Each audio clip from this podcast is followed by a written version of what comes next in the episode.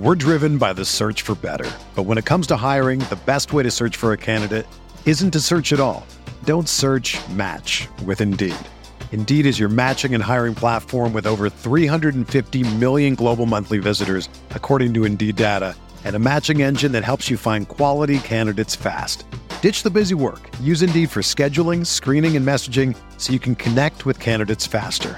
Leveraging over 140 million qualifications and preferences every day, Indeed's matching engine is constantly learning from your preferences, so the more you use Indeed, the better it gets.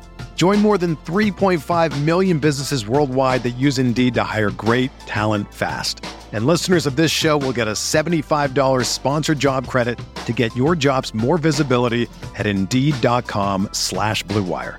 Just go to Indeed.com slash BlueWire right now and support our show by saying that you heard about Indeed on this podcast.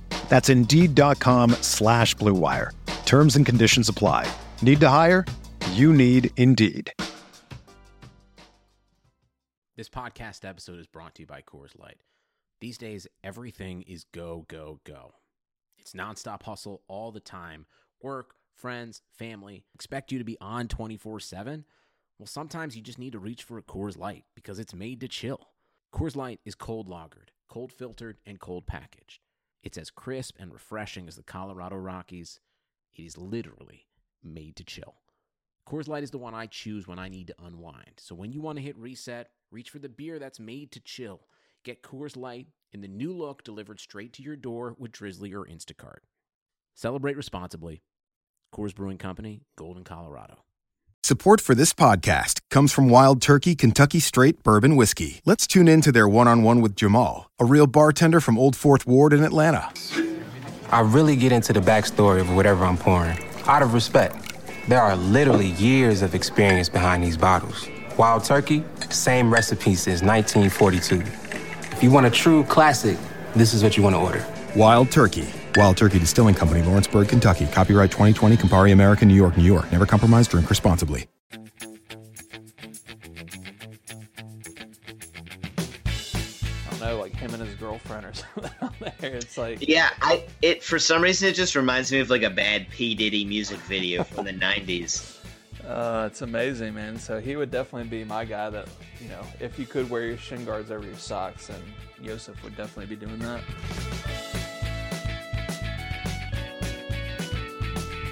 This is the Fantasy Soccer Podcast from RotoWire.com, your premier source for fantasy sports. For player news, projections, DFS lineup optimizers, and more, please visit RotoWire.com slash soccer. And now, here are Andrew Laird, Skylar Redpath, and JD Bazo. Hello and welcome to another edition of the RotoWire Fantasy Soccer Podcast. I am Skylar Redpath, joined tonight by JD Bazo to talk Week 15 of MLS Fantasy Soccer. Uh, Andrew Laird, our usual number 10, uh, be here tonight. If you guys uh, have been keeping up with a little tournament called the World Cup, then he's been busy plugging away at some some uh, group previews. So if you haven't checked those out, definitely shoot to RotoWire and check them out. Some good stuff. I've still got a few to catch up on myself, but um, let's jump right in. JD, how did uh, Week 14 go for you? Uh, week 14 was pretty good. I remained second overall. Um, I don't know what my my salary cap did. I don't think much, but um, week rank 143 got 163 points. Um, the RSL clean sheet helped me out. I had Rimando and Glad, um, but I missed I missed out a little bit in the midfield. I had Barco and Fagundez kind of hurt me. Um, who's the who's the big midfielder that I, I said I wanted to play? Do you remember? Uh, I don't. I mean, I know Dutch call and. Uh, Oh, that's it. I had him. I had him in all week, and then uh, last minute I kind of switched it up. But um, right. yeah, no big deal. And then uh, of course, if anyone has been following uh, on the banter on Twitter, uh, I ended up getting pigeonholed into Zlatan in the final as my third forward. I had Urruti. It was the last game of the night on the first uh, on Wednesday of the double game week, and so I had to pivot to uh, Cristian Colmán, who I didn't think would start both matches, or Zlatan, or just trust that Urruti would uh, get significant minutes in that first game from the bench. And uh, I did go to Zlatan. He did only play in the one game, as I uh, suspected he might. You but, got uh, that right. You got that call right. Yeah, turns out he uh, he grabbed two goals. I don't know how because I stopped watching at halftime, and he looked like he looked pretty terrible in the first half. I have to say, it looked like exactly every Zlatan game I've been watching since the since El Trafico. Um, just kind of lost. Like they don't know how. I they just don't know how to play with him. And uh, when when he gets isolated one on one with somebody, uh, he can't really beat them. And if they take away the shooting lane, he just has to try a clever pass, and uh, it doesn't usually work out. So Yeah, it seemed like the um I watched that that game in its entirety and it seemed like the second half then LA came out a little bit more aggressive um and obviously looking for him. I mean, swinging balls into the box for him, trying to find him uh find runs in behind the back line for him and he was just, you know, he was getting off shots left and right and it seemed like as the game wore on, Dallas wore down a little bit and he took advantage. So yeah, I mean, I think you're right. Like that first half, I was, you know, I was like, ah, here we go. Here comes another Zlatan strikeout. But um, he pulled it together. I mean, just shooting left and right, and got a couple of goals, and that was kind of what I was counting on. Was you know his point haul to come from that game. Anything in the second game would have been gravy. I think he came off the bench and got us a point. So whatever, 16 points on the week, I'll take it. yeah, and you and Andrew also uh, you both captained Josef Martinez. I played it safe. I went with Almiron, um, which netted a difference. I think it ended up being 10 points. It was 11 at one point, but I think there must have been a scoring correction. Josef had 28, Almiron 18. Um, so I, I felt like I needed to play it safe up at the top. I couldn't afford some bad, uh, like two point or three point games from Martinez. Um, but you guys struck gold there with uh, the double red card from Philadelphia. really helped out. Um, did he get two PK goals on the week? Yeah, he did. He got the I think Yeah. his first and second, and his third one actually were uh, were both Oh, okay. PKs. So Yeah, would have been nice if uh, Almiron could have had some of those. but um, anyway, no big deal. I think Houston disappointed people, but I only went with Elis. Um, but yeah, you and you and Andrew deserve some uh, some credit this week. You both jumped up considerably. So why don't you talk about that? Yeah, it was a good week. It was nice to finally gain a good bit of ground instead of uh, you know five five ranks here and then drop a couple ranks the next week. But uh, finished 17th for the week, had 174 points and skyrocketed to 59th overall. I'm over here like thinking I might have a legitimate shot at top 25 now that we're now now that we know that it's week 21 that the uh, the spring season ends. So. Uh huh. We've still got seven weeks, I believe, to uh, to do some work. So yeah, I'm feeling Yep. pretty confident right now. I'm actually second in the Atlanta United um, Supporters League, so I'd love to take that down. And I, I won the Revs, I think it was the Revs League last season, so kind of trying to, you know, work my way around the league and uh, top top the table on on each individual team. Maybe, Uh-huh. maybe by the time I retire, but uh, Oh, that'd be cool. I always go for the I always go for the team that I think the least amount of fans are going to be uh, playing. So I think last year I went with Vancouver. Um, when I did really well a couple years ago and actually won the the one league, it was Columbus. So I went back to that this year, and uh, that's kind of my correlation to having the the good seasons. I guess is when I joined the Columbus League. That's that's actually a pretty uh, sharp strategy right there. That's actually my strategy on when when I joined supporters leagues. Except this season, I don't know. I, maybe I had Atlanta as like down as one of my teams or something. It seemed like it automatically put me in that league, um, and I was trying to get out and switch, but it didn't work out. So whatever, I'll I'll go do it the hard way. But um, actually, it was the Philly Union League that I ended up winning last year. Now that you Oh, there that, has Yeah. to be a yeah a relatively weak one as well. trying to get in on, on many this season. Not to uh, not to put the Minnesota fans down out there, but um, anyway, yeah, it's it was a fun week, man. I I uh, still, even though I finished seventeenth, I still came away with like, you know, a couple of plays that I'm sitting there thinking like, if I would have just done, done this or that, then I could have even been like top for the week. But so for Yeah. For instance, I had uh, you mentioned the Urruti being uh, on the bench the first game, and so I already had Zlatan penciled in alongside Josef, and I said, okay, well, I don't want uh, you know one and a half game, maybe one and a third game, or Rudy. I'm gonna plug uh, David Villa at home against Orlando in. Um, so he's in for me. Um, you know, obviously everybody has real life stuff going on. I don't. I hate to keep. I hate to use that as an excuse, but I was at a youth soccer tournament and just happened to make it to the semifinals of the tournament, playing right at the same time that game locked. The NYC and Orlando game locked, and I missed the news. Um, so I was stuck with a David Villa one pointer in my lineup, and that just that really stung. I mean, as good of a Yeah. week as it was, like like even if I just had Elis in and like give me that that extra like seven or eight points, like. Yeah. But that's I mean that's uh, I- the I think of the- a fantasy yeah. manager. the overwhelming majority of people I feel like come across that multiple times a year. Um, but uh, it is hard. Yeah, Yeah, I, mean, uh, I think I've messed it. up a, a handful of times again, but last year it was like dozens potentially, um, just because other stuff was going on. So Yeah, the rolling rolling transfers has definitely helped out a ton this season, even though it, it didn't Yeah. in that case. But I know it's saved me already a few times, and yeah, yeah, man, we've got a lot of season left, so let's do some work, and uh, hopefully you can take down that top prize. That's that's amazing that you're up there. I, I think you're going to take it down. I mean, I've no doubt Hope you're going to take it down. I uh, yeah, I think I mentioned last week I'll be in Europe for uh, like a couple weeks towards the end of the this partial season, so I'm a little nervous about uh, making things work at four in the morning or whatever. But we'll see how it goes. Uh, before we wrap up the the recap from last week, uh, we should point out Andrew had 171 points. He's up to 111th overall.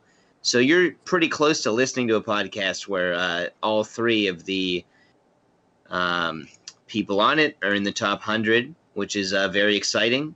I feel like that's what we should uh, should be at every season. So uh, good to see. Yeah, definitely got to, uh, you know, got to do our due diligence and make sure the listeners know that they're they're getting sound advice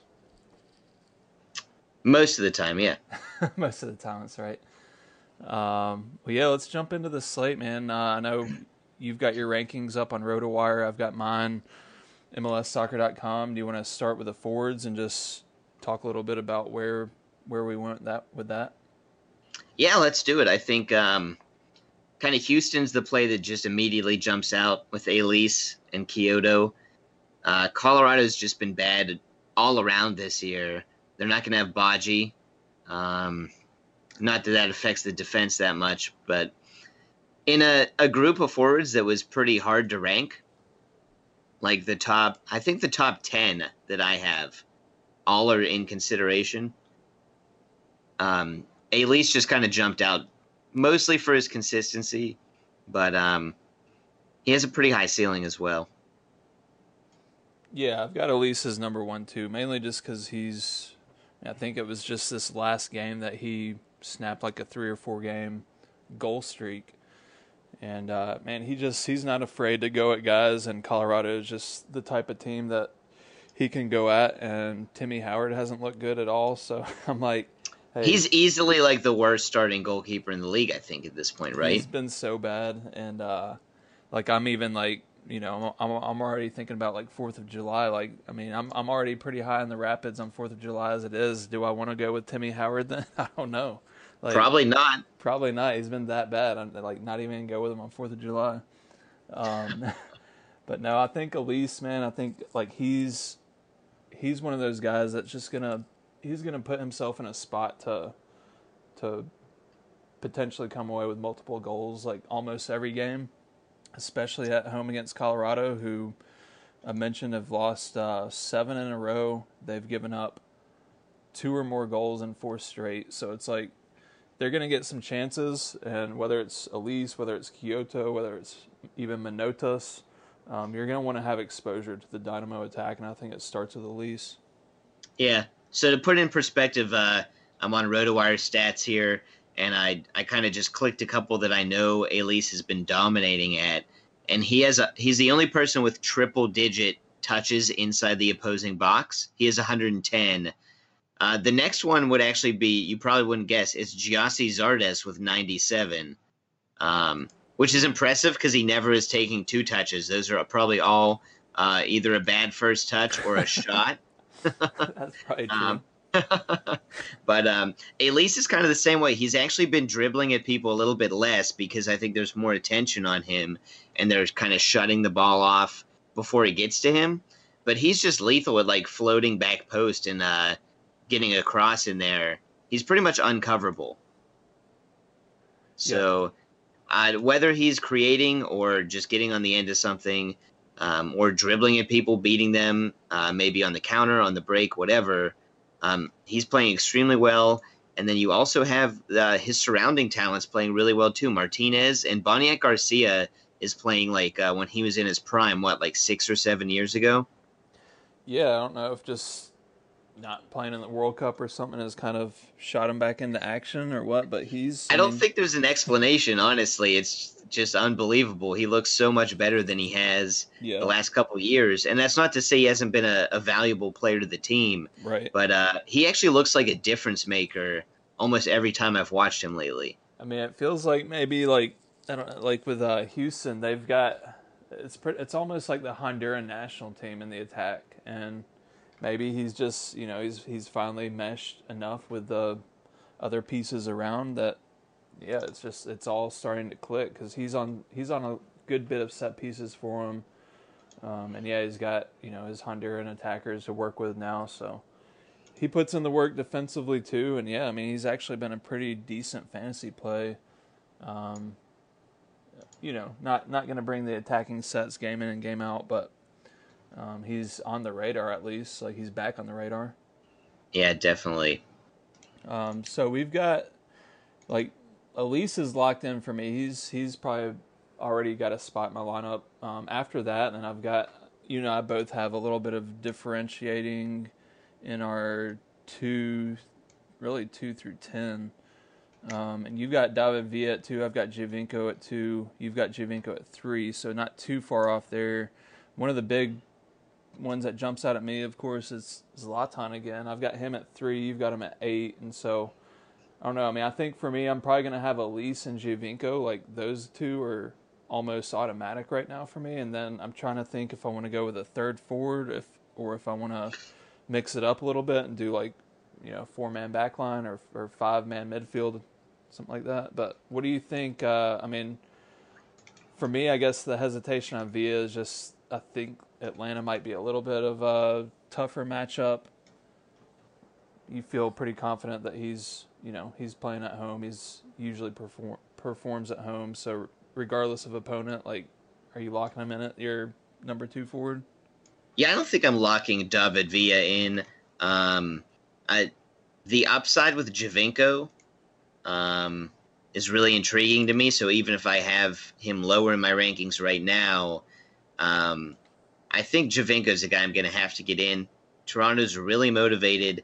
They've they're finally at a point where I'm saying that they need to start getting points. Like I haven't really been worried until I don't want to say now, but I could see a scenario where like 2 weeks from now, 3 weeks from now, I'm legitimately worried about their playoff chances. Um, so they need to start collecting points. The other thing is Philadelphia is missing Bedoya and Medunjanin. Uh, Bedoya did appeal his red card, but it got rejected by the league. Um, so that's their two defensive midfielders right there. Um, they'll probably play what like Derek Jones and um, trying to think who else Warren Creavalle. Yeah, probably Creavalle. Yeah, so that's a definite downgrade. Um, but maybe they just go super defensive at home. That would be kind of strange. Um, they also played U.S. Open Cup. They won five nothing, but they did use some regulars and that's kind of their tournament. And um, I just Toronto obviously didn't play U.S. Open Cup because they're in Canada, so I just think they're better rested, they're more motivated, and they're a much better team. And Giovinco seems to always have a great day against Philadelphia. Doesn't it seem like that? Yeah, it does. I mean, for a reason. I mean, they, he's way better than anyone on Philadelphia is. Yeah, no, and you said it like they're they're just like Medunjanin and Bedoya are so big defensively for them, and the just clogging things up in the middle of the park that it's just it's going to open up a ton. I know we'll get to midfielders. I know you've got Victor Vázquez pretty high in your well, he's number one in your ranking, but uh, yeah, yeah. I mean, Giovinco for me, like he's going to be getting chances left and right. Um, and yeah, I just I, I feel like he's a pretty obvious play this week, even on the road. Like, and I'm never super big on players on the road, but I think for me, then he's he's in for me this week. Yeah, and so are you thinking about having him on your bench or in the starting lineup? I think I'm just going to go with him in my starting lineup because I feel like he's the type of player, even if he doesn't score, like he's going to get me probably a good, maybe even like five or six points without scoring or assisting. Um, yeah, I, I totally agree. Yeah, so I think there, like, I would rather use a bench spot for somebody else and just, you know, be confident that Giovinco is going to perform. And even if he busts, then, you know, whatever, five or six points, like, that's not going to kill your your lineup in a, a single game week, um, week six, week 15. So he's in there for me. Yeah. Um, so I, I know um, David Villa is probably going to be used by a lot of people this week. I initially ranked him number two. I'm probably going to bump him down now that I've kind of had the week to look at things a little bit more. Um, I do notice he's also second in uh, the expected FMLS points that uh, Dummy Run on Twitter puts out and shares on Reddit as well.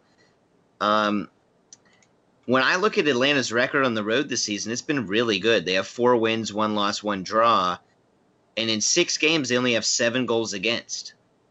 Um, and that you have to subtract the four nothing initial game against Houston. So then you have uh, five games, and they only have three goals against in their last five road games.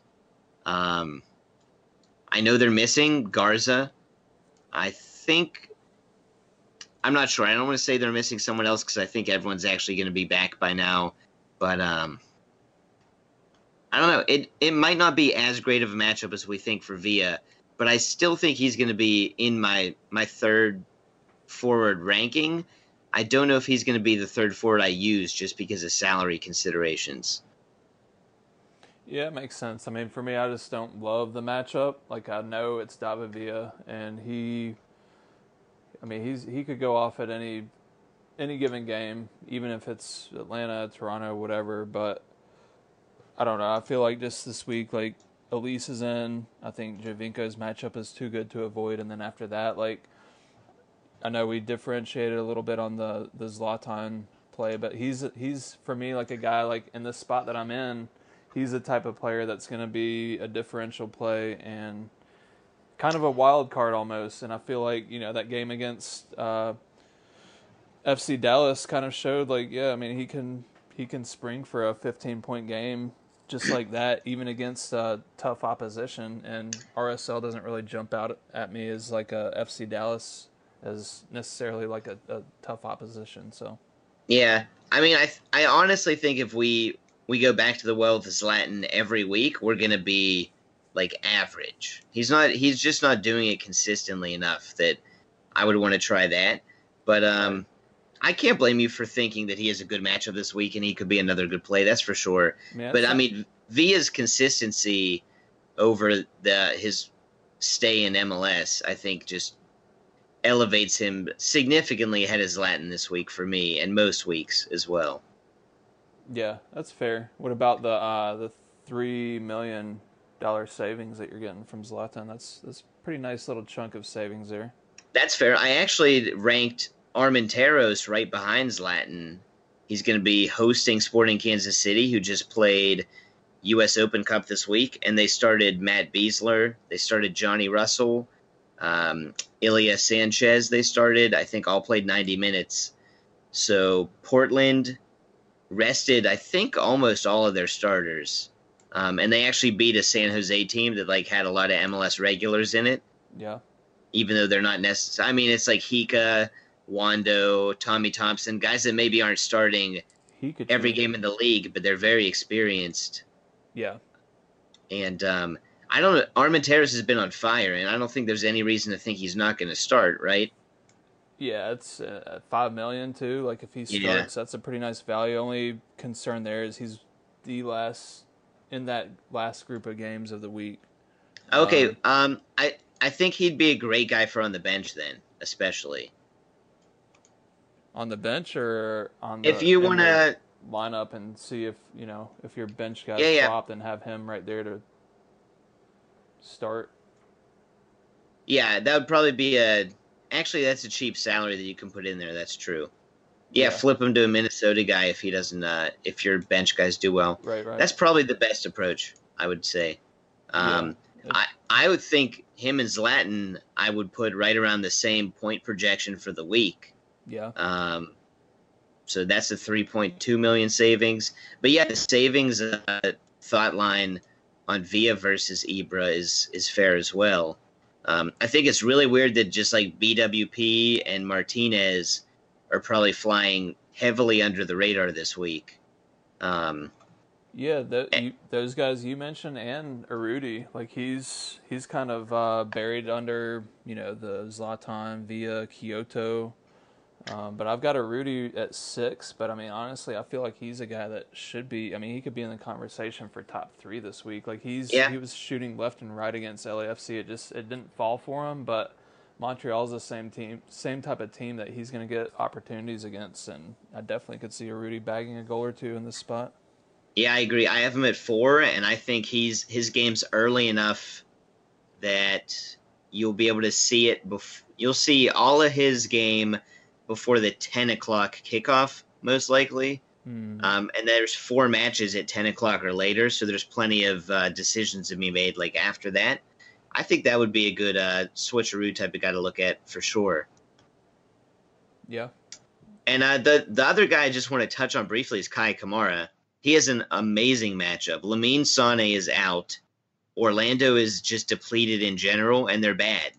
And Vancouver has Vancouver's been surging. So Yeah, Vancouver's a sneaky team this week. It just the thing with them, it's like always where's the production's going to come from? Like, yeah, well, Techera and Reyna have both been very good lately. right, both those guys have been good. It's a Brek Shea revenge game.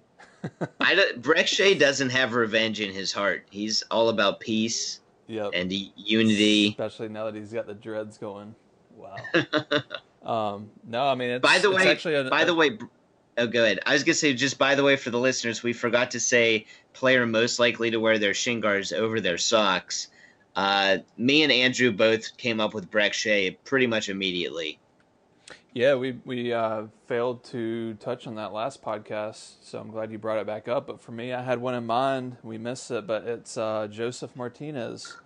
I don't know if anybody's seen any of the pictures going around on Twitter or whatever, but like anytime he has a chance to sh- like show off a little flash of his shin guard, then you you better believe his sock's going to be pulled down a little bit. He's got customized shin guards with like I don't know, like him and his girlfriend or something on there. It's like Yeah, I it for some reason it just reminds me of like a bad P Diddy music video from the '90s. Uh, it's amazing, man. So he would definitely be my guy that, you know, if you could wear your shin guards over your socks, then Yosef would definitely be doing that. Um, but no, it's a this Vancouver Orlando game is a revenge game for um, Jose Aja too, center back for Vancouver. so we've got Yeah, two defender so many high revenge games. profile. Yeah, a lot of high profile revenge games. Yeah, but I love the Kai shout, man. I, I, uh, I've always been a, a fan of Kai, and like he's he's got to be the guy that Vancouver leans on for goals. I know you know he's been a little bit hit or miss this season, but I think they're still gonna down the stretch at least like really lean on him to score goals. And uh, yeah, man, I mean he, he's got to be like he's got to be ready to bounce back after I think it was like a couple weeks ago where he had seven or eight shots, and he had a couple that were almost like point blank. I think one even made SportsCenter's not top ten, which is pretty funny. Um, Yikes. I got a kick out of it, but he was having fun with it too on his Instagram. Like, hey, who's this guy right here on Sports? So, um, but you know, you know, anytime you get called out like that, like you, I, I don't know. For me, I mean, if it's like that, then you want to bounce back and not just uh, sulk in a, a moment like that. You want to bounce back and do something big. So, um, yeah, this is a good spot for him. He might be another one that if you want to roll out a switcheroo, then stick him on your bench and see what happens at that early early-ish game on Saturday. early and cheap. Yep. Yeah, he's seven point seven, I think. So I'm probably not going to be using him this week, but I think he's in play for a lot of people. Um, he's a little too risky for my taste, just being second overall. But if you do need a big score, and you think everyone's going to use Zlatan, everyone's going to use David Villa um, as like their third forward, maybe uh, Armenteros or Kai is kind of a decision that you might want to think about. Yep. Or Manotas. I mean, he's 7.4. Everyone's going to use Quioto and Elis. Um, that's also in play. The the one other thing I think we can touch on, apart from Diego Rossi not really being that appealing, despite a good matchup against San Jose, is um, I ranked Nikolic way down at 16. You had him significantly higher. I think uh, ninth. Mhm. Um, I think New England's going to come back with a vengeance because they got knocked out of U.S. Open Cup. Friedel was not happy, and they just haven't been playing that well lately in general. So I, I think they come out and uh, handle Chicago pretty easily, even on the road. And Nikolic might not even start. I mean, Alan Gordon's been better. Yeah, Nikolic came off the bench last game. I mean that that's why put him into the rankings because I feel like he if if he's healthy, then he's the starter there. Like let Gordo be the super sub. I mean, yeah, Gordo's definitely done his job and done well to to help out when the team's a little banged up, but. Yeah, I don't know, man. Maybe if it was at New England, I would feel a little bit more confident about New England having a bounce back. But since it's at Chicago, I just it feels like a game that Nikolic, if he starts, um, could get could come away with a couple of goals. And we know that he's got the goal scoring pedigree. Yeah, he's in, in a little bit of a funk, but I mean, last year's Golden Boot winner, you just you can't overlook that. I mean, if he gets himself in the right spots, like he usually does, he's going to get chances against New England, who are not a. I mean, yeah, they they actually had a pretty good week this past week. They tied Atlanta. They knocked off Red Bulls. Um, and yeah, they had a disappointing U.S. Open Cup game. Friedel's fired up, whatever. But I don't know. It feels like a spot that that Nikolic could thrive in, and if he starts, then yeah, I think he's he's good for at least a goal, maybe two. Yeah. Honestly, every time I see Chicago's lineups get released lately, I just cringe.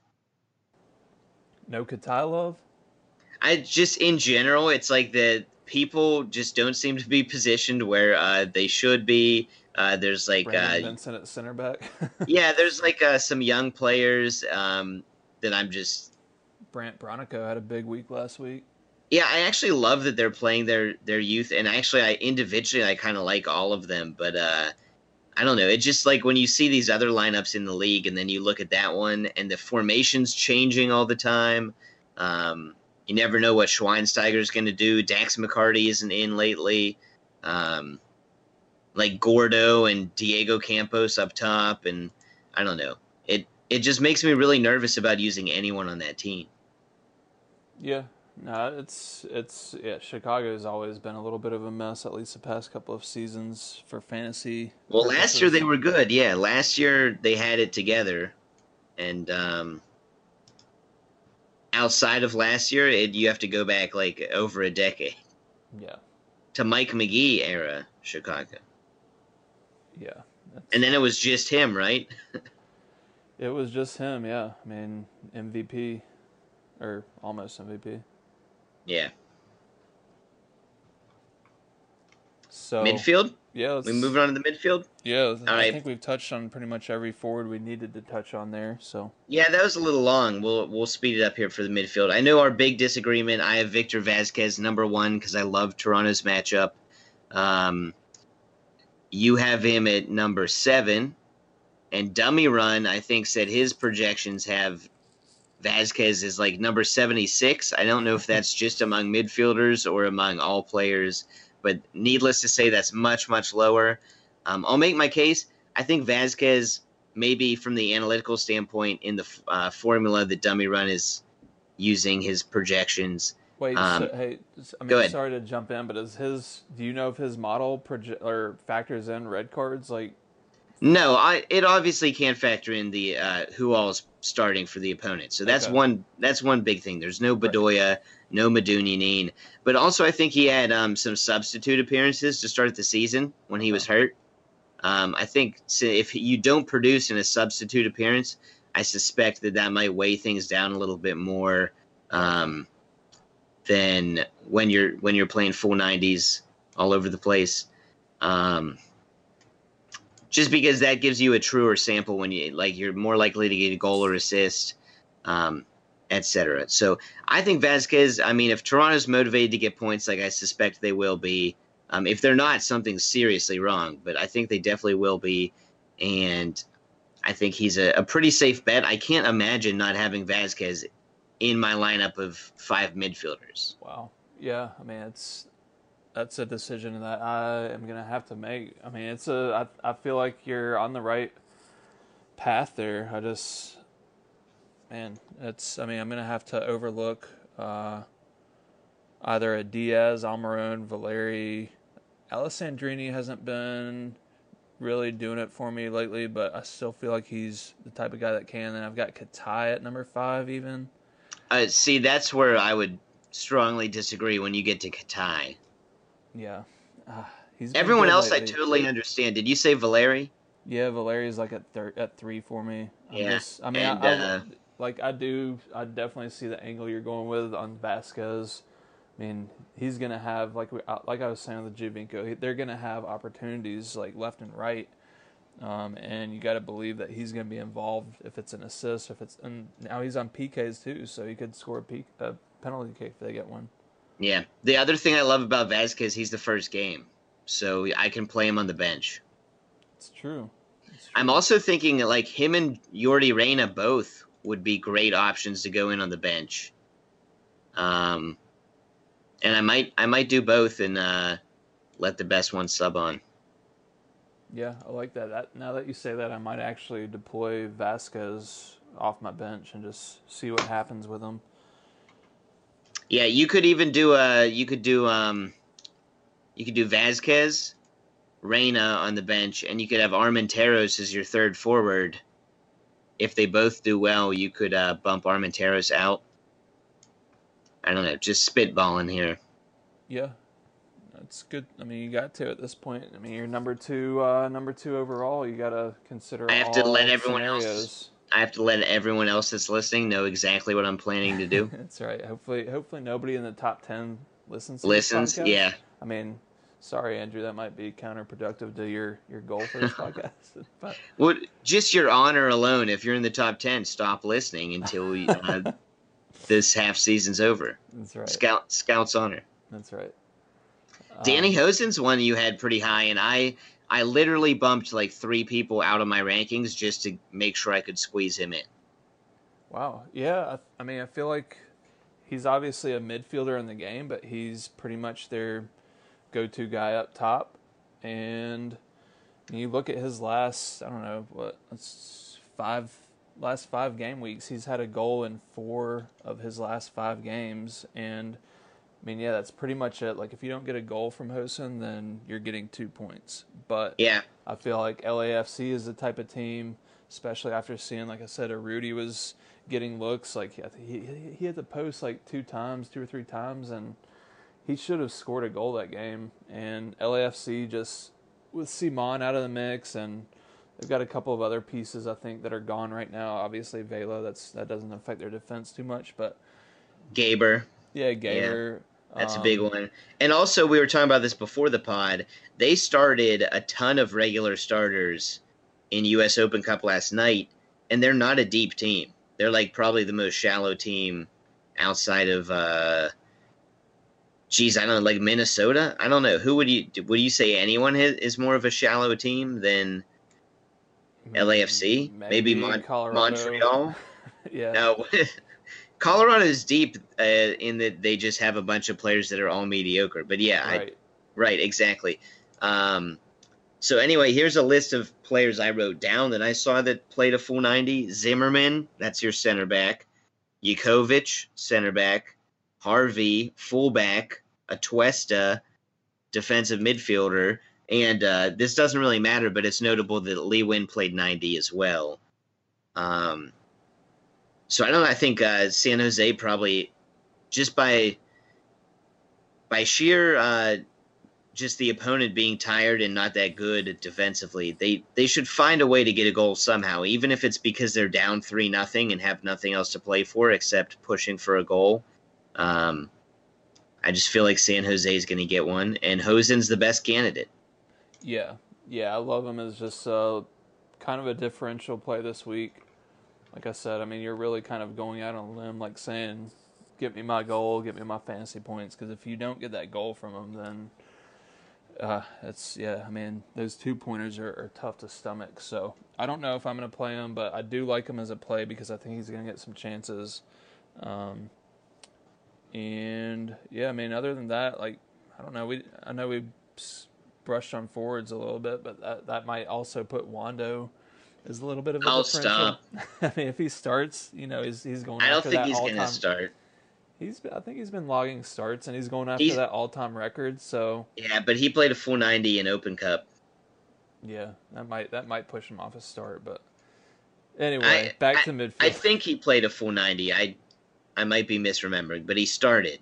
Um, anyway, I had two other guys I wanted to note in the midfield that played Open Cup. Johnny Russell uh, played almost the whole game, and also oh, the other guy I want to mention in the midfield is Nicholas Lodeiro. Might be available Saturday, but we don't know. Um, I don't know what we can do with that, given that he's not playing until ten o'clock. Yeah, it's a tough one there. He's obviously one of if if he if we knew he was starting, he would probably be one of the top midfielders. He would probably instantly shoot to the top of my midfield rankings at home against DC United. Seattle are desperate for some sort of attacking spark and they know that he's it. So apparently he's uh, he's flown back from Uruguay and he's in the mix for Saturday. Like he could could play. I don't know if you They really need him. yeah, I don't know if he's going to start or what, but you know, the fact that they just they need him so bad makes me kind of think that if he's available, if he's there, like he's to start. Um, that might be going out on a limb because you know there was there was a little bit of seemed like a little bit of animosity like amongst the stat the front office, the staff, even some of the players um, when Lodeiro decided that he was going to leave the team early to go ahead and link up with Uruguay, and now he's you know he's not on the team, and he just has to like all of a sudden mesh back into the team like like nothing happened. Um, I don't know. I mean, he's he's the type of player though that Seattle could probably just look past all that and say like go to work and do what you do and help us dig out of this hole. Yeah, the writing seems to be on the wall that uh, he's not going to be there after this season. Um, maybe even after the summer window. But he'd be a great play this week. I wish we knew more. It's actually kind of interesting that nobody for Seattle really jumps out to me as like a, a player I need to take.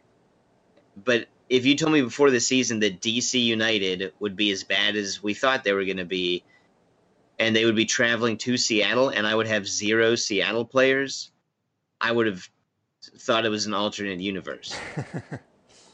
Yeah, I don't know. I mean, I, you know, I've been a little bit supportive of Dempsey, like trying to let him get it going this season. It just hasn't happened. Like, they're not. He's playing. He's been playing up high, and he's not even getting shots. Like nobody's there to get him the ball. He's not getting the ball himself, and it just it's not working. So, I'm off of Dempsey this week. I mean, I think the potential is there for him to have a good game, but whatever. It feels like it. You know, feels like I've I've worn that one out a little bit, and I'm just Yeah. I'm not going there again. Um, And no Roldan, I just noticed in your midfield rankings, uh, complete lack of respect. what, what's he done lately though? It's like I mean, he's like uh, pretty much their best player. right, but how is that translated to fantasy? I mean, Not really well, yeah, but uh, you could say the same for Wolf Ikram, who you take every single time he starts. I think I got Wolf in there either. I think I, I think Wolf is on the sidelines this week. He I I've, I gave Wolf the shot basically as like okay you're standing in for Lodeiro like make something happen this is your shot and he failed like I put a little bit too much faith in in uh, the Wolf man but no I think I mean I don't know. I'd, I'd say as far as like Seattle exposure, I guess we'll get to defenders, but guy yeah, like, that's where it comes. Yeah, a guy yeah. like Tolo or Leerdam, if you feel like they're going to be trying to attack down the flanks, and then or Stefan Frei and a uh, Keeperoo. Yes, Stefan Frei, um, and then if you want to go with the big center backs, you know, guys like Chad Marshall and and Keehee, um, they're they'll probably get you some defensive bonus points, and then yeah. maybe like pop into the box on a set piece. But yeah, we'll get we'll get to defenders. Yeah, I uh, the one other thing in the midfield that was notable is I saw in Zadroik's uh, on RotoWire his captain's piece, Higuain was number three um, in his um, players that you should captain, third overall. He's playing the Red Bulls this week. That's kind of a tough matchup, even though they won't have uh, Kaku and Tyler Adams is still going to be out, I believe. Mm-hmm. Um, Luis Robles will, however, be back. Um, I don't know. I think Higuain I have sixth. You have him sixth as well. That might even be a little ambitious, don't you think? Yeah, it's that's kind of the same uh, just issue I ran into like Villa, for instance. It's just the when you have two just really strong teams like that, you never know how it's going to play out. I mean, it could turn into a could be a nil nil draw, or it could turn into like two two with you know the best players scoring goals. Like Higuain gets a goal, BWP scores one, whatever. Like uh, those ones are just those games are just so hard for me to to rank a guy when I, when you've got guys like Diaz at home against Montreal or um, whatever like Giovinco at, at Philadelphia who are missing like two of their best defensive center mids like you know you've got plays that stick out and you've got those plays that are hard to gauge like it could go either way like yeah Higuain's got the skill set to have a good game but Red Bulls also have the team that could put them in their back pocket and shut them down so um, I don't know. I think Zorg's being a little ambitious there, but you know that's that's a tough call for me. Yeah. All right. Anyone else you want to touch on in the midfield? It feels like we already touched on like the Vancouver guys. Like Yordy Reyna has been yeah. pretty good lately. Um, I've got him eighth, and I've got Teixeira eleventh, and I felt like both of those were ranked too low. Like, yeah, I agree, but it's just really hard to bump them up individually yeah. Like if you gave me the better of Teixeira and Reyna, I'd probably rank them like fourth. Right. But uh just they individually just seem like they make me nervous all the time. Um I mean, if you want the safe play from Vancouver, Felipe is probably the one you want. Yeah, he's he's probably the safe play just for a safe batch of points, but not the guy that that could separate you in the on the leaderboard. Yeah, he's not going to score. He might get you some assists, but he's not going to.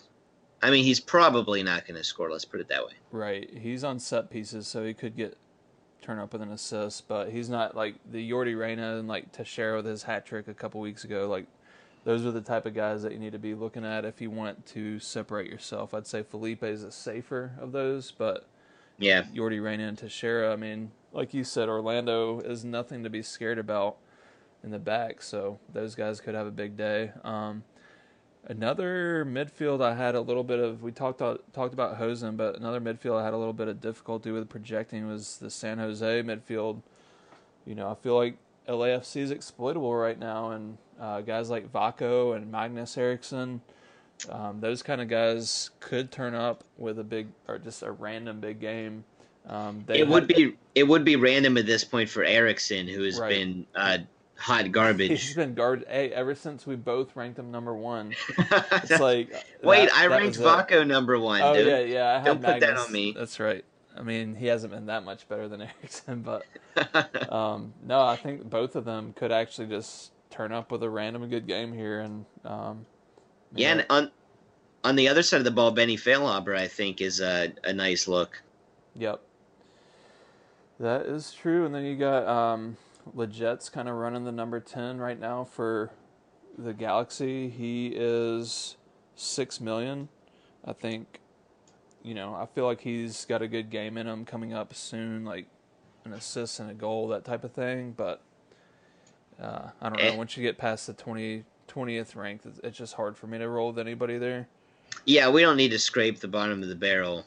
Um, oh, one one last thing I'll say on midfielders, and I've got Saphir Taider ranked as my 29th, 29th ranked midfielder this week, but man, he uh, if you look at his game log, he's been pulling in the bonus points.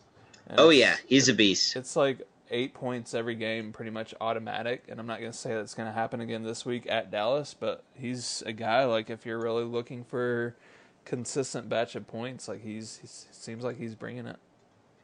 Yeah, he's done pretty much everything for Montreal, and kind of has to because they're kind of always on the back foot. But he also needs to kind of try and create for Piatti. So he's a really quality player. I know he's not uh, living up to what Dzemaili was last year offensively anyway.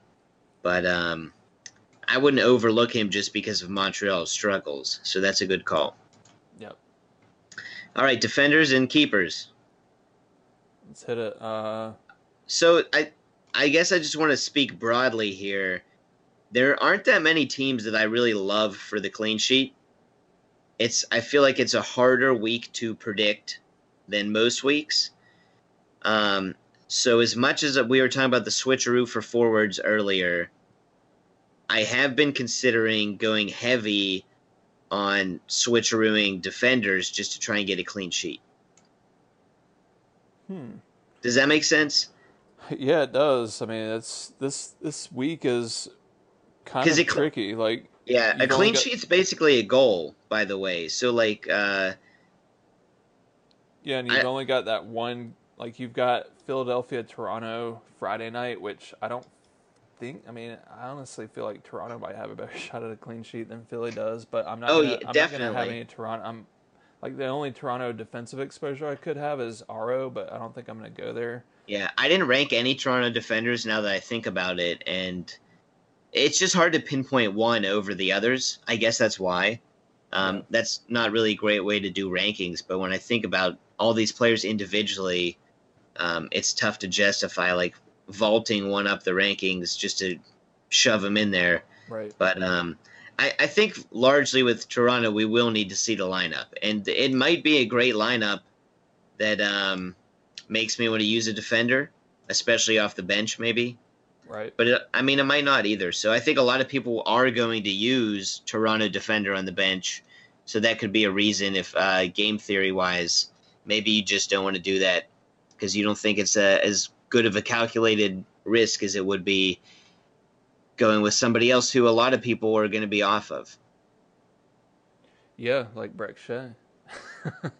I, I, mean, if he, if Brek Shea starts, sure. No, yeah, I've actually like I've got two guys that I'm gonna look for in the starting lineup, and I could put them on my bench just in that switcheroo scenario, and it's Brek Shea is one of them. Is um, Hollingshead the other? Yes, Hollingshead is the other. Um, and we so, didn't talk about that beforehand. I just guess.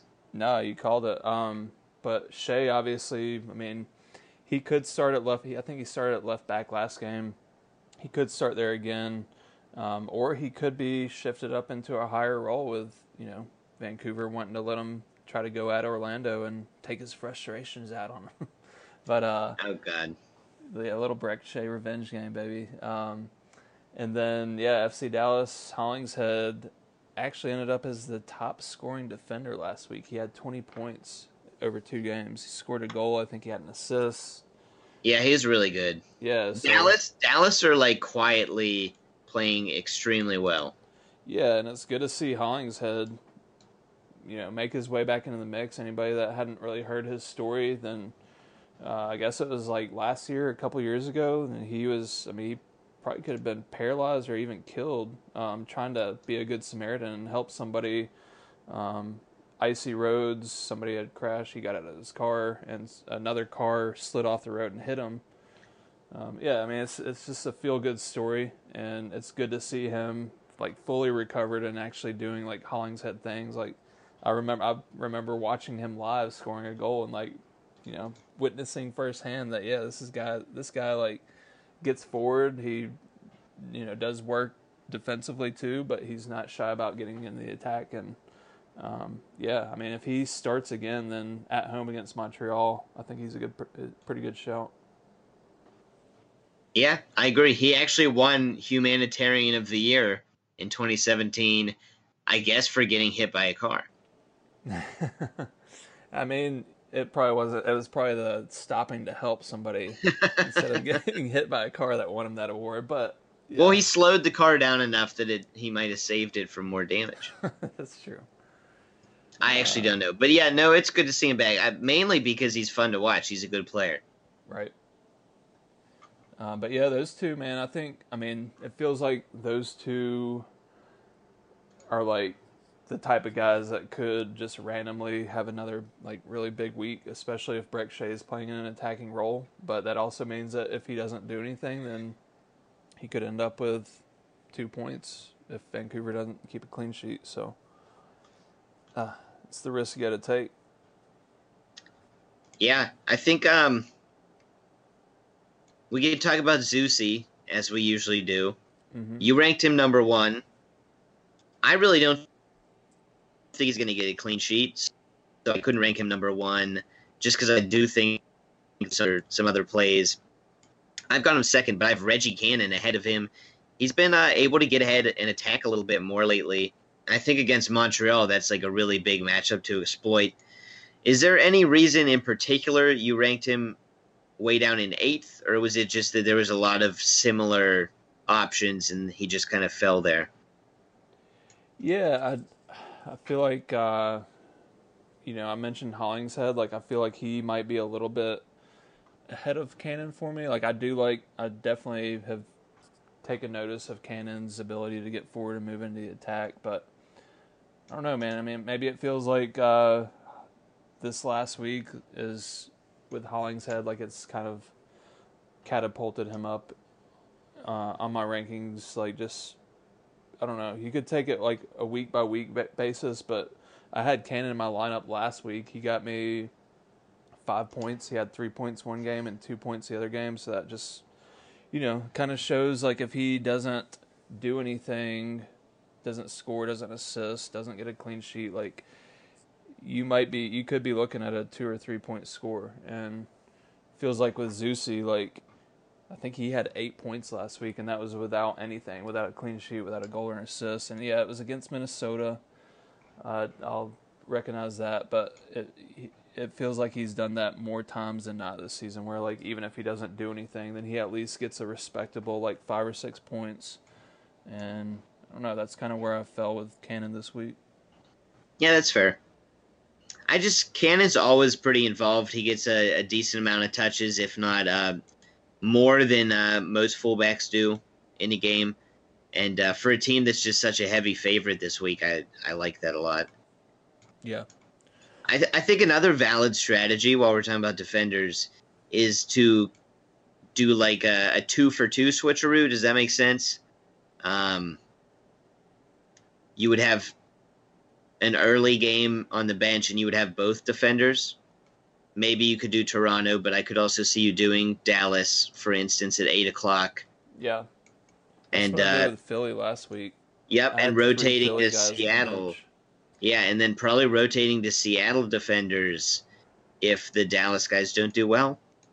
Um, if you need like clean sheet points to catch up, that's probably what I would do. I would pick your two favorites, make sure that they don't conflict for switcheroo purposes, and um, just really go for it there are seven weeks left. Like we're only really two thirds of the way through the year, so you don't have to panic right now. But if you're trying to make moves, this is a good week to try and hunt some clean sheets. I think there there's not a single like heavy favorite one, but there's a couple that um, if you like take three chances, I bet you'll get one. You know what I mean? Yeah, I, I feel like maybe I'm just I don't know. Maybe I'm just overlooking how bad Houston is in the back, but I just feel like you've got to you've got to have some exposure their defense against Colorado at home. And Colorado hasn't scored in uh, what four games on the road. I think I said in my in my rankings article. Like, yeah, just, just that's the kind of thing that you just you got to at least have some exposure to. Um, I guess so. I, to illustrate your point, you have Adam Lundqvist, Lundqvist, ranked 13th.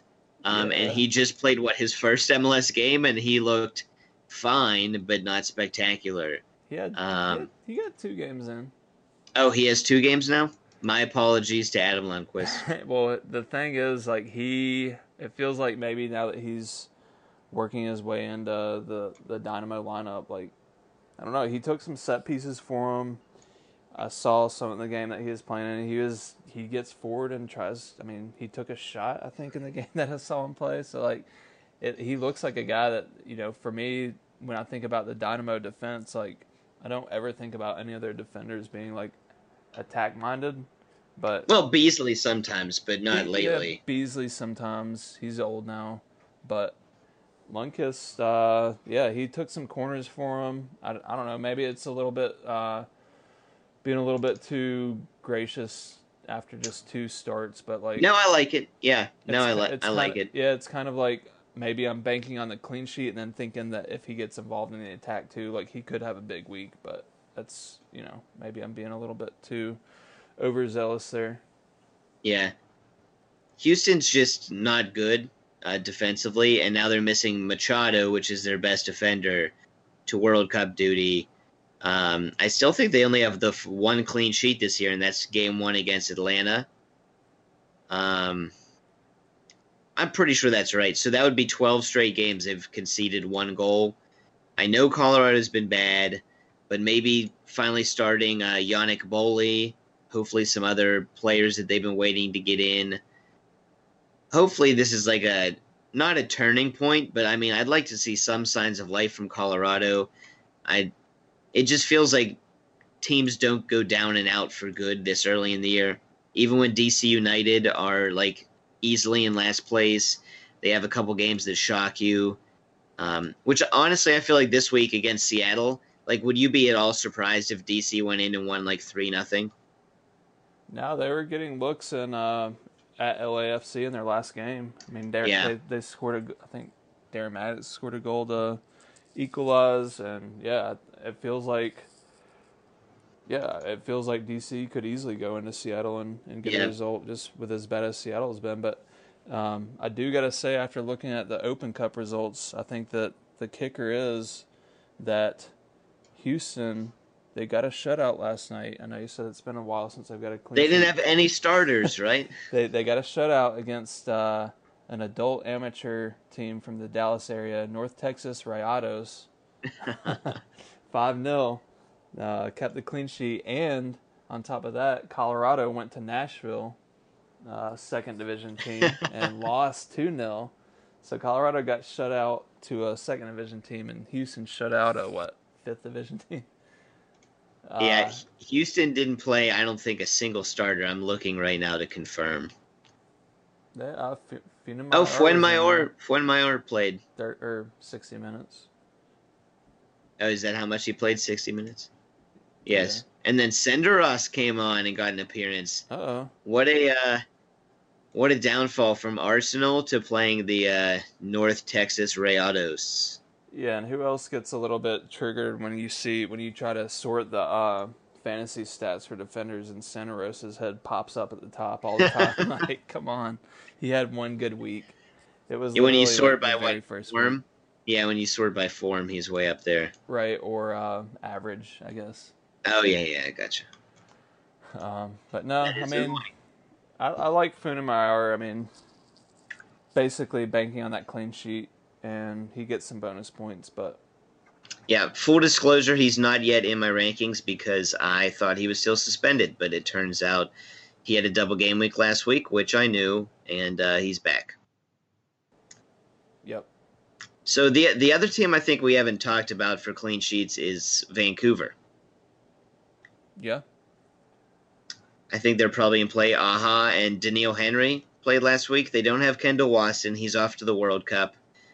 But I just think, especially if Dom Dwyer doesn't play, which it sounds like he's what, uh, maybe leaning towards the more likely side of playing. Yeah, it sounds like he's back like full training, not just like training off to the side. So uh-huh. it sounds like he. I mean, if you're if you're in full training, you're gonna play. Um, whether that means he starts or comes, gets worked back in slowly, like 30 minutes off the bench, we don't know. But yeah, I mean, if he starts, and yeah, he he definitely brings another dynamic to the attack and makes Houston or makes Orlando a lot more threatening. Yeah, but I don't know. I mean, it feels like Vancouver's. Yeah, they they kind of sometimes it seems like their style is to lock it down in the back or like clog the middle, that kind of thing. But I don't know. They're not the type of team that really sticks out at me as like a team to target for a clean sheet. Yeah, that's fair. I mean, they've conceded a lot of goals at home this year. Yeah, they've conceded a lot of goals at home, uh, including three to New England not too long ago. Uh, three to New England, two to San Jose, and two to Houston would be their last three matches at home. So yeah, they've conceded multiple at home. Yeah, and it seems like Orlando, like I don't know, didn't question. I didn't. I didn't see the game, but I think Kljestan missed a PK at Chicago. Um, sounded like they probably could have scored a couple of goals, if not, you know, if not more. I mean, Orlando, they've got the pieces to like put together a pretty strong attack. It just they've got to figure out a way to make it click. And uh, I mean, I, like they're probably the one attack that hasn't really made it work yet this season, but they're I think once they get going, they're going to be pretty scary if uh, you can get Dwyer and and Kljestan and yeah, you know, DC United's on. insulted that you forgot about them. hey, uh, once you get Wayne Rooney on board, then I might then we might be talking, but. Um, yeah, I agree with Orlando. They honestly they just need new coach. Ouch. I'm just really tired of Jason Kreis. He doesn't do. He doesn't make a team better. Um, I don't know. Wow, Orlando I don't had, even. Uh, I don't think that's even a hot take, to be honest. No, it's not. I don't think you're in the minority there. Um, I just pulled up the box score. Orlando had 21 shots at Chicago to Chicago's 10, and still Chicago won two to one. But I mean, that's that's kind of telling at least that Orlando's yeah, Chicago for one, but Orlando's getting the opportunities. Meram had five shots. Um, That's because he's the man. he's the man that has he even scored in Orlando yet? I don't think he has. I, oh, he, I, I think he has think had one. Yeah, I think he has.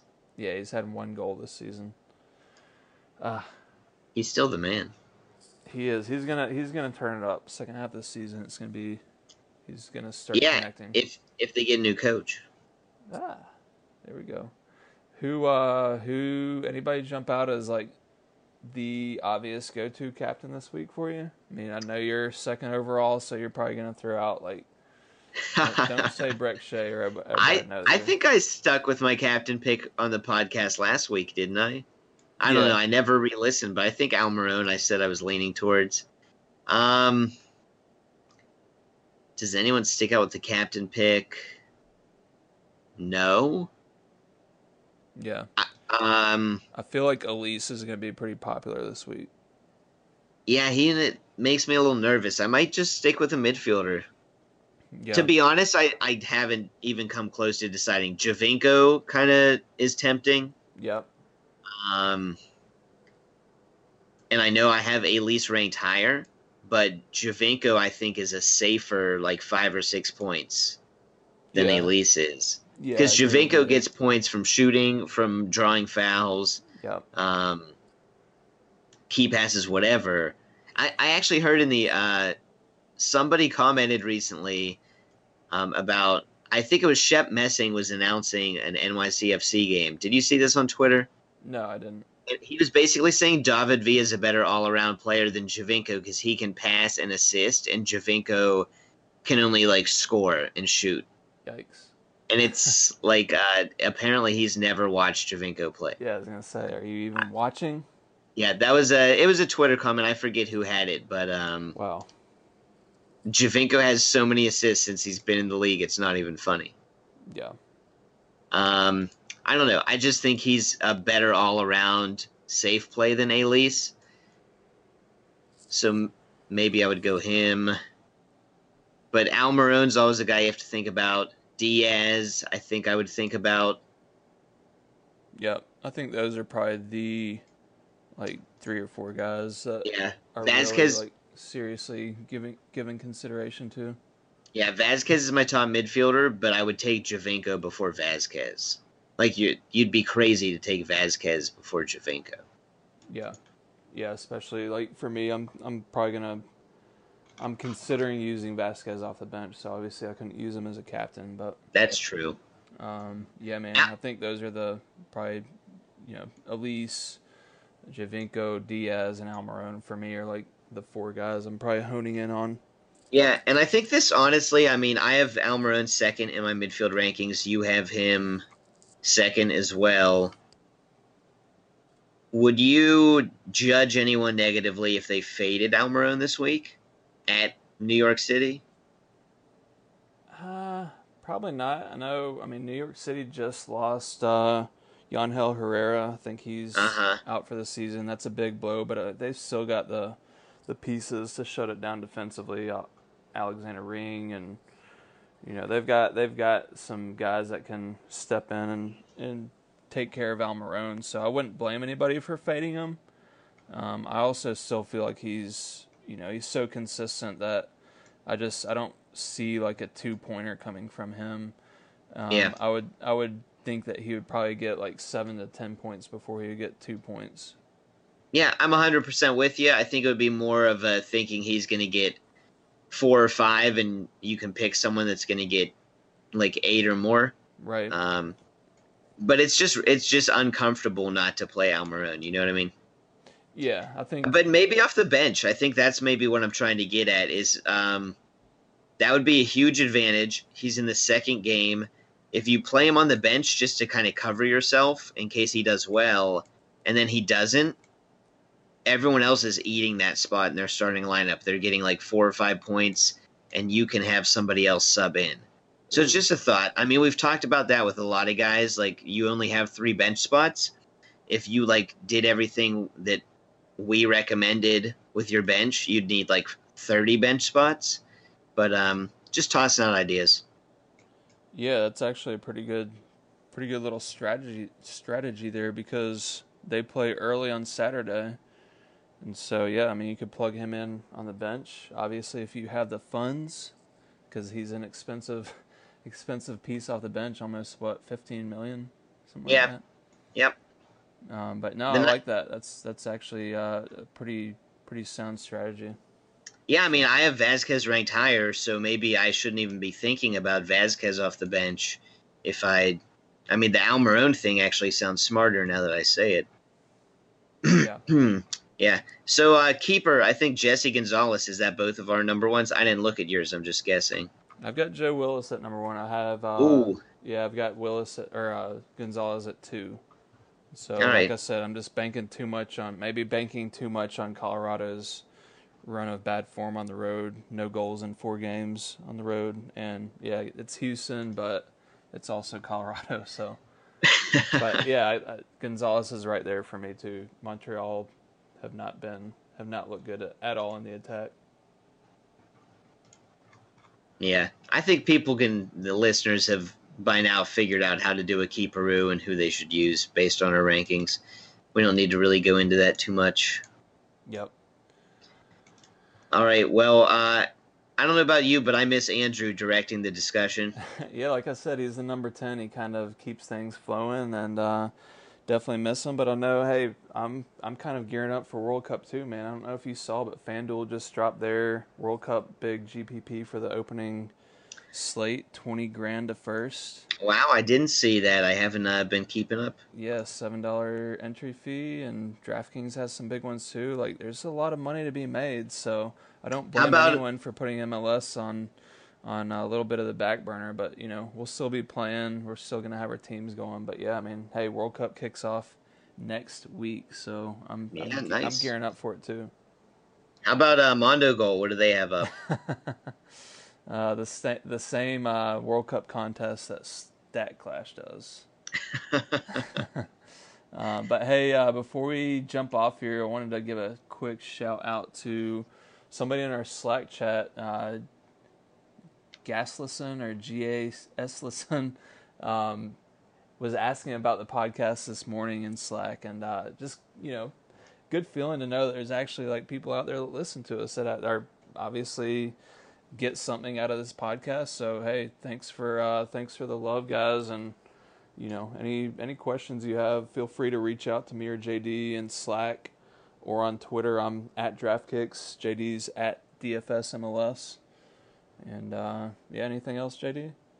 Yeah, no, I agree. I'm uh, consistently surprised when Andrew slides us the listenership numbers, how many people actually download the podcast. Um, glad that RotoWire continues to provide a great fantasy soccer service. I think it's easily the, the best, and happy to be part of the team. Uh, hopefully, the whole team is back together on next week's pod, but I have a feeling Andrew might try and uh, slither out of it once again with World Cup on the horizon. Yeah, uh, hey, that's a good lead into that. Next week is actually week 16 is actually strictly Wednesday's games. So oh god, yeah. So we might have we might have to uh, jump on early next week. We'll see how that goes. But yeah, keep uh, just be on your toes. Be ready to to uh, pivot and change your team up pretty quick because quick turnaround and you know that there's going to be guys that probably miss out on that quick turnaround. So uh, make some more moves up the leaderboard. But uh, we'll get to that next week. Take it uh, one week at a time. Week 15 is upon us, and uh, yeah, man, I think we're we're ready to roll. So best of luck to you, and uh, good luck, guys. Good luck, everybody. Thank you for listening to the RotoWire Fantasy Soccer Podcast. For more great content, visit rotowire.com slash soccer.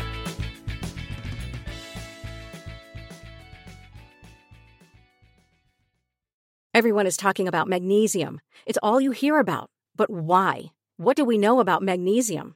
Well, magnesium is the number one mineral that 75% of Americans are deficient in.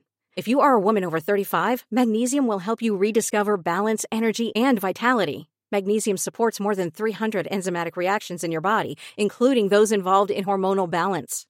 From functional medicine doctors to mental well being and female hormone experts, we all know that magnesium is the one mineral to improve all aspects of well being and health. But which one?